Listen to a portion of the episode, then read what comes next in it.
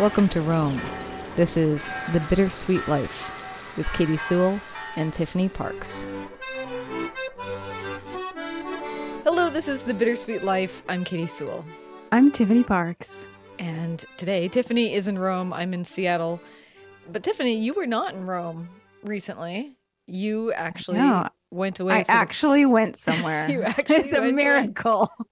you, you went away and like while I living in the United States, if I were to go away, let's say I wanted to travel two hours away from where I am right now, where could I Actually, go? about an hour and a half. Hour It's and a actually not even two hours. Hour and a half, hour and forty minutes. All right, so if I had an hour and forty minutes, I could drive from Seattle down, probably down to the state capital, which is Olympia, or I could Mhm. drive up to a town that I went to college in called Bellingham, which is right by the Canadian border. Uh, neither of those places as exciting as where you went, from my perspective, sitting over here anyway. Tell us where you went. I was in Florence, cradle of the Renaissance. How long had it been since you had been in Florence? Because if it is only Oh. an hour and a half away, you know. I know you'd think that we would go all the time, but we never go. The last time I went there was a few days after my wedding. Oh, Not part of my honeymoon. It was not part of my honeymoon. But my father and stepmother, my father had kind of always wanted to see Florence. I'm not sure why. I don't I don't know that I we really talked about it, but it was something that that he'd always just had this thing that he wanted to see Florence and I just knew that at that at that state in his life and with his inexperience traveling in Europe in non, you know, English speaking countries, you know, and same with my, my my stepmother. I just thought, you know what, let's go with them. I said to Claudio, let's just go one night, an overnight trip to Florence. It was great, and I don't know why we we never went back. a side question about your father before we move on to your big trip. Was your wedding the last big trip your dad went on? Do you know? I think so. I'm pretty sure. I'm pretty sure it was, and definitely the last uh, international trip. I would I would think, but more than that, you know, my wedding was one of the last times I spent a significant amount of time with my father while he was still well. Mm-hmm. um you know you, don't know that at the time when it's happening but uh so i yeah i definitely had some feelings when we were there because of that yeah, for sure yeah. So, what was your goal this time in going beyond just Well- getting out of town? Of course. yeah well it was it was mainly a research trip so the book that i'm writing right now takes place in florence in the year 1600 and that's not really a common time to have books set in florence like florence is about the renaissance it's all about the you know the 1400s that's the golden period of Mhm. florence is the 1400s sort of like in rome it, it's kind of the 1500s uh, or even the 1600s like when you're talking about art obviously there's also ancient ancient rome major important periods there. But for florence it's really the 1400s and all the history and all the most important art in florence is really concentrated on the 1400s so it's actually very difficult for me to research because every time you, you try to research florence like it's all about you know the, the the the Rome of the Renaissance, and all of the art is focused on you know the artists who are working there in in that period, and so it it can be a little bit difficult uh, to research. So I, we decided to go so I could do some actual research on the ground. And one of my friends is a tour guide in Florence, and I hired her to take us around the Pitti Palace, where a lot of the book takes place, uh, the Medici Palace during that period. And she just said, it is so, it is such a breath of fresh air just to have a different time period to be talking about and studying. She had to sort of bone up on her early 17th century Florentine history because it's just not what most people, you know, most people just want to go to the Uffizi and they want to go see the David. Maybe they'll go to the Duomo. That's what people want tours for anyway. But yeah, so we went to, the, as I said, the, the Palazzo Pitti, which is, um, you know, it, it's wonderful. It's beautiful. It's full of amazing art. But as as a historical fiction writer, you know, you want to be immersed in your time period, you know, and it's almost like, especially if you've been to the city before, it's like I don't want to know anything about any other time period. Mm. Yeah, okay, this room was redecorated in the 1700s. I don't even want to go there.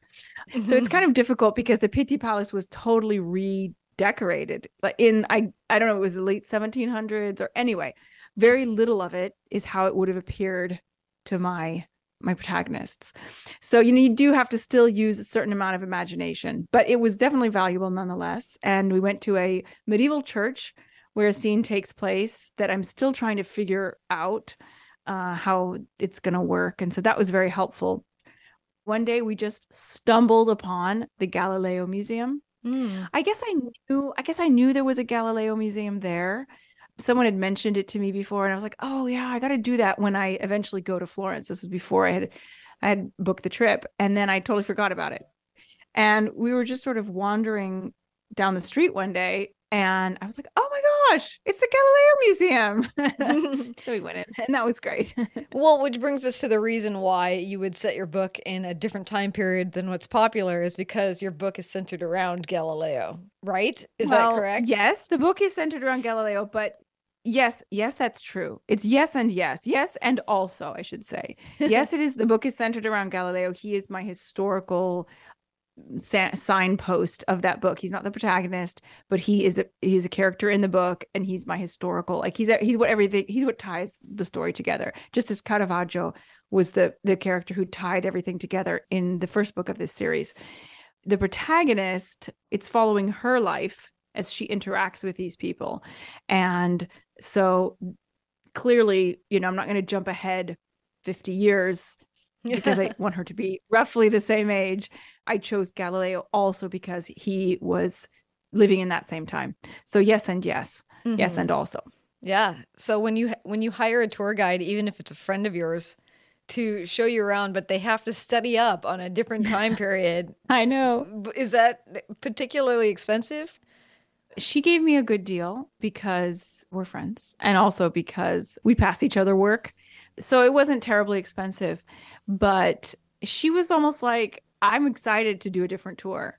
And she's always expanding and she's always expanding the tours that she offers. And so she used it, I suppose, as an excuse to study up for a future tour that she might do. So in this case, no, it wasn't. It could be, though. If you want something really, really specific, you might have to pay more for it. So it's been what, like over 10 years since you've been to Florence before. And I know that, Mm-hmm. you know, it's a little different with these ancient cities because it's not like things change necessarily at a rapid pace. Where if you stayed away from Seattle for 10 years, there might be whole neighborhoods that you don't recognize anymore. um, but did anything stand out to you as being like really different or something striking from what you re- remembered to what you actually saw visiting it again? Nothing struck me as struck me. Nothing struck me. Nothing says I, I occasionally forget my English. Nothing struck me as being really different, although I have not spent enough time in Florence in my life to maybe notice if things are different. So, you know, if you if you lived in Florence and then you went back, maybe yes, maybe lots of things did change and I just don't pick up on those things. I did feel a big a big difference between Rome and Florence, which it's not the first time I've noticed this. It feels like such a smaller city. Mhm. Um, it really feels like um, not a small town, but you know, definitely not the big bustling capital city that Rome feels. Just Rome has these big, grand, huge streets that Florence just doesn't have, not in the center anyway. So it feels much more walkable. It feels just feels a little bit more, as they say in, in Italy, they say it's it feels more man-sized, you know, like Mm. human-sized Mhm. um, as opposed to you know, you know this enormous, larger than life place that sometimes Rome can feel. So you took the train, wisely took the train, I think. Oh I- yeah, The Oh, only yeah. time I ever went to Florence, I drove, which What? um, Why would you do that? I don't remember. It takes longer. Okay, it takes longer. When you take the train to Florence, you you basically are going right along the highway. Like the highway is not for the entire trip, but for a good chunk of it, you can see the highway going by beside you and you're going so much faster than the cars. Hmm It's actually like shocking how much faster than the cars you go, even when there's no traffic. I think it takes three hours to drive, maybe, maybe two and a half. Yeah, I don't remember. I, I mean, I'm sure we rented a car because I was living in Rome at the time when we went, and my parents, with your parents. my parents were right? visiting. Yeah. So it I must have been a calculation of what's cheaper and easier for four people to go together, and it was uh, the car. However, I will say that Florence, like Rome, many times, it's not the easiest place to drive because there there are those changing zones where all of a sudden you're going down a road and you realize that you're not supposed to be on this road during this particular time and but you don't realize it until you're like halfway up the road and then you don't know how to get off of it and so yeah I we did get a ticket. in Florence. You know, it's just so hard when you're driving in cities like that to not get a ticket. I feel like every time I drive into a city like Florence or Rome, I get a ticket of some kind. There's just, you know, it's the yes, ignorance of being the foreign traveler, maybe. But I just, it's so hard to, it's so hard to know. I mean, even in Rome, I get into myself into situations sometimes where I'm like, oh shoot, am I allowed to be on this road? Because mm-hmm. uh, the navigator doesn't always know, you know. So sometimes they send you on a road where like only buses can go or something. But yeah, I mean, I don't even know where you would leave your car in Florence. I know in Rome, like the places you can park because I live here, but I, I, I wouldn't even begin to know where to park in Florence. Why didn't you ask me, Katy? Why didn't you say, Tiffany, should we drive or take the train? It's I'm, just the train is so easy. I'm sure I did. I can't imagine that I wouldn't have consulted you. I know that the hotel we stayed in you recommended, so I must have talked to you ah, about it. But um, mm. but I don't know. Well, don't we know. stayed there again um, because it's our kind of go-to hotel. It's the hotel that you know the every time I go to Florence, and like I said, it hasn't been happening very often, but we always stay in the same hotel. And since COVID, it changed hands and they completely redid it. And so now it's four stars, apparently. That's what they say. Mm. I don't know.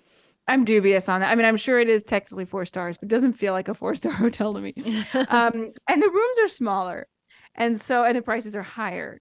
I wouldn't go out of my way to stay there again. It used to be a really, really great deal. And I think a really cool, cool hotel for the price. But now it's a little bit like, mm, seems a little bit expensive for what it is.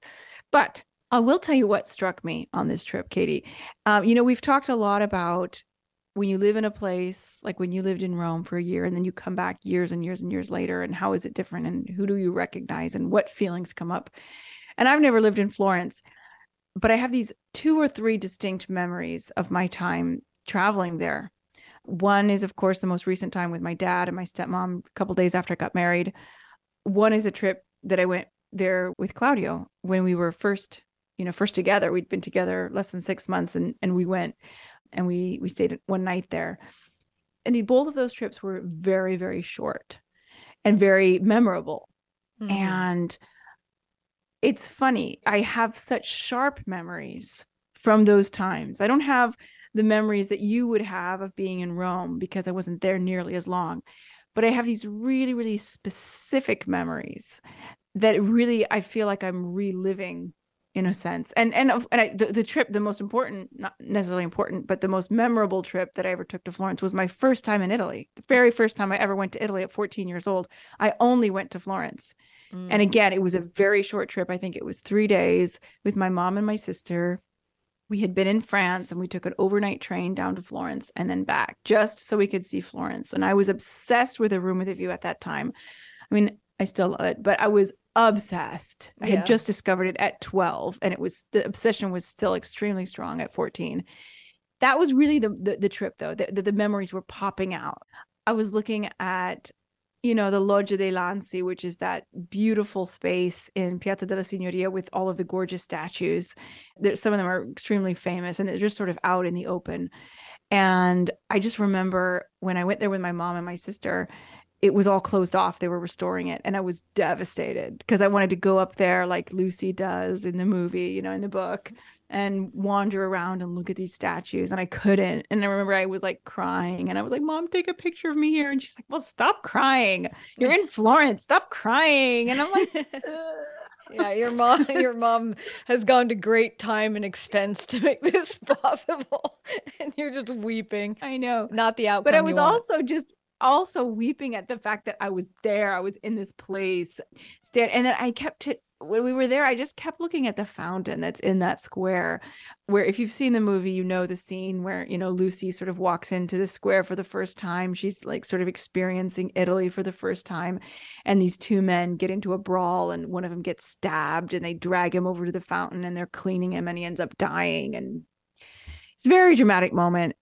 And I'm just looking at the fountain, and it was it was weird. It was like I was reliving my reliving of the movie because of course the first time I was there I'm looking at all these things and they were new for me too you know I've never seen this place live I've only ever seen it in the movie A Room with a View Mhm. and I'm seeing you know the Palazzo Vecchio and I'm seeing the loggia and the fountain I just remember that so much that feeling that I had and I, so I was reliving it kind of on this trip every so often I would look around and I would just get like shivers Hmm. It's interesting that that thing about a movie, and we've talked a bit about the influence that movies and pop culture have sometimes on the things that we do with our actual lives. But because of the way that movies frame sometimes particularly particular real things in a dramatic fashion, whether it be the the music under it or the story that's around it. Um, I remember seeing the uh, mini series version of Angels in America that came out around the early 2000s. And in it, they um, use this iconic kind of shot of the angel statue that stands in Central Park in New York. They film it from below, so it looks like this big, huge, grand statue. And and I had never actually seen that statue in real life. And I remember walking by it almost accidentally. I didn't go looking for it. Angels in America, I l- thought it was a great miniseries, but it wasn't like it changed my life, you know, and now I'm going to go walk around in the set of Angels of America. Uh, but I just walked by it, you know, stood right below it where it was filmed. And I'm like, wow, like, look at that thing. they made that so iconic. And even by looking at it, it's like all of a sudden, all of these different emotions and thoughts that that movie was centered around are now somehow held within that statue even though anybody else walking by it who's not seen Angels in America would get something totally different from it. Or maybe they saw it in a completely different film. I'm sure it's been filmed many times. But it's kind of mm-hmm. interesting how, because of it becoming a part, like this piece of art becoming a piece of another piece of art, it's almost like layers upon layers upon layers of stories are put upon these ancient things. You know, yeah, not it, that it, the angel in New York is ancient, but yeah, uh, but yeah. but it's old. But I mean, yeah, that's what what really made me think. I was like, this is a historic square that was used in a movie, or I should say, it was used in a in a book that was then turned into a movie, and then I went there and I experienced it and saw it, and it it did have a huge impact on me. And then I, I'm coming back years and years later and I'm having a new experience with it that's based on that first experience. I don't know, it's it's weird, but yes, it's it's very layered and and very interesting. Because it wasn't like I was reliving the film. I was reliving my reliving of the film. Right. If that makes sense. Yeah, but so when you're As a 14-year-old. Yeah, so when you're standing there reliving your reliving of the film. um, and you're imagining yourself as a 14 year old like what what were you imagining? Were you just remembering you crying your mother telling you rem- to stop like things like that yeah i was re- i was remembering that that dramatic upset feeling you know that teenage angst where you're like i've waited my whole life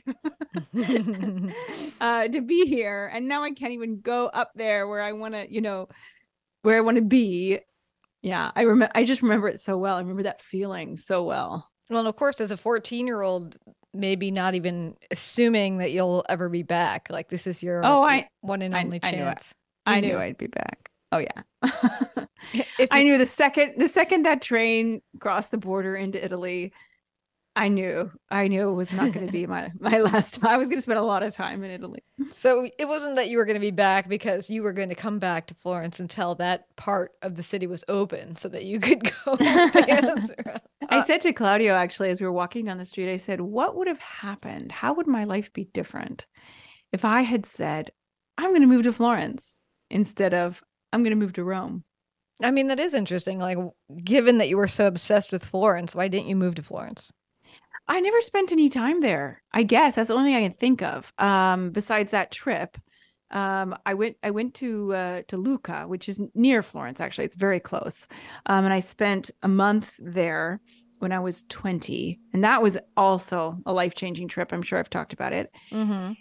But then every single other major trip that I took to Italy was in Rome because that's where I had relatives, my famous relatives, you know. So I kept hmm. going. I did it. I did a music festival in Rome the year after Lucca, and I made contact with these relatives. And then I just kept every time I came back, it was I stayed with them most of the time. And I started to explore Rome and I started to really see Rome as a city that I could live in. It just seemed like a livable city. That doesn't mean Florence isn't, but I wasn't experienced. I'd only ever experienced Florence as a teenage tourist. So I guess I just never, I just never considered it, quite frankly. And I honestly don't know if I would have been able to find work in Florence. It was a place of just movies, maybe. I mean, I, yeah, I don't know. I've always thought the same thing too. I'm like, I was so obsessed with that movie. That's the reason I moved to Italy. And yet I didn't end up there. I didn't even consider it. I didn't even consider it. Uh, what about Claudio? I mean, maybe you didn't ask him about it, but since he grew up in Rome, he's he has lived next to Florence his entire life. If you live next to Florence your entire life, is it the thing that you just visit all the time? You know, it's just a. No, I don't think so. Florence doesn't seem like it's that close and i think that's just because in italy you know the distances are so much shorter that um you know i don't know i just people don't I, I think if people take really short trips like they're generally going to take a trip that's like a half an hour you know a really short trip like an overnight trip. So i don't i don't or even a day trip. Like i think that the distance between rome and florence is totally a doable day trip if you if you're energetic. I think i've done it as a day trip once before i was with claudio with a girlfriend. To an American, I think it, you know, Americans would totally, you know, if there was an amazing city that was an hour and 40 minutes away by train, they would go there for a day trip. Italians don't tend to travel that far for such a for for a day trip. Is that because, you know, in Italy you're just surrounded by priceless treasures? like kind of. Anywhere you go. To be honest, kind of. I but I feel like I it's probably just my imagination, but I always feel like Rome is like the exception to that. Like there's nothing around Rome.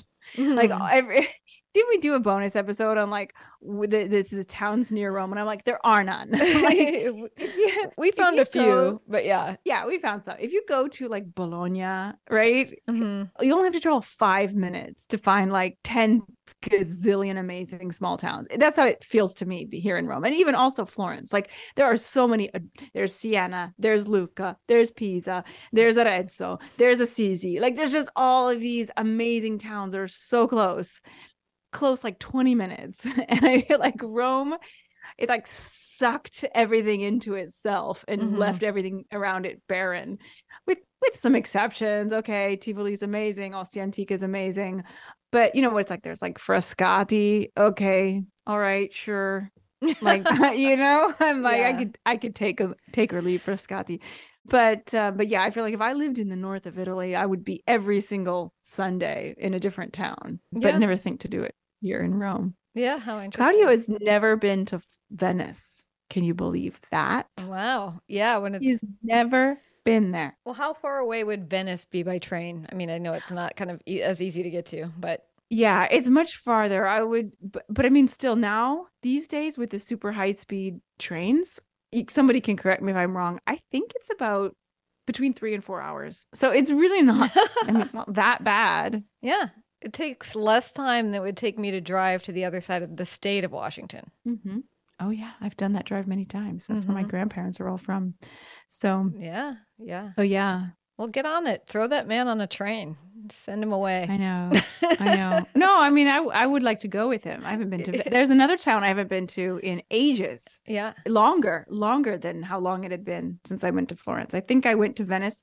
My first winter in Rome, I went for Carnevale, and I, that would have been 2005. I don't think I've been back. I'm pretty sure I haven't. Well, one last question another young man who's growing up in Rome in in Italy, Aurelio, your son, seven years old. when you take him somewhere in, like Florence, and here he's been surrounded by the museums and churches and palaces of Rome for his entire life, you know, do you get the impression that he's impressed, or does it feel like any other spot in Rome to him? I think kind of. I mean, I kept being like, "We're in a new city." I felt like he wasn't as excited as I expected him to be. I feel like a couple of years ago, he would have been way more excited. I think a couple of years ago, he was much more absorbative of whatever I was putting out there. You know, if I was excited, he was excited when he Mhm. was four or five years old. And now he's, you know, developing his own personality and tastes and moods. And so, you know, he's not as easily manipulatable is that is that sounds horrible sounds horrible so yeah when we we when we arrived we got up really well we got up really early the Mm. first day you know when we got like a 7 a.m train he'd had a really really hard day the day before because i had made him do all of his weekend homework Oh. after his extra long school day plus piano lesson. So he was exhausted.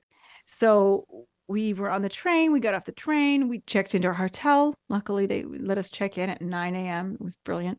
Mhm. Um, and then we immediately crossed town to meet my friend and to have our tour at Palazzo Pitti. And he was exhausted. He, like I, he, he was so not interested. Like occasionally he'd stop and look at some of the paintings. He recognized a few. He recognized the Caravaggio. Um, he recognized the Botticelli. So that was that was exciting. But um, but he was like, "When are we gonna leave?" And I was like, "Oh my gosh, I thought you loved museums. What's going on?" um or all in all he he liked it but he was let's just say he was not as enthusiastic as i imagined he would be Mhm. but he liked it Maybe if he sees a room with a view with you sometime, and you take Hmm. not yet, not yet. He's a little uh, on the young side for such a movie, Yeah.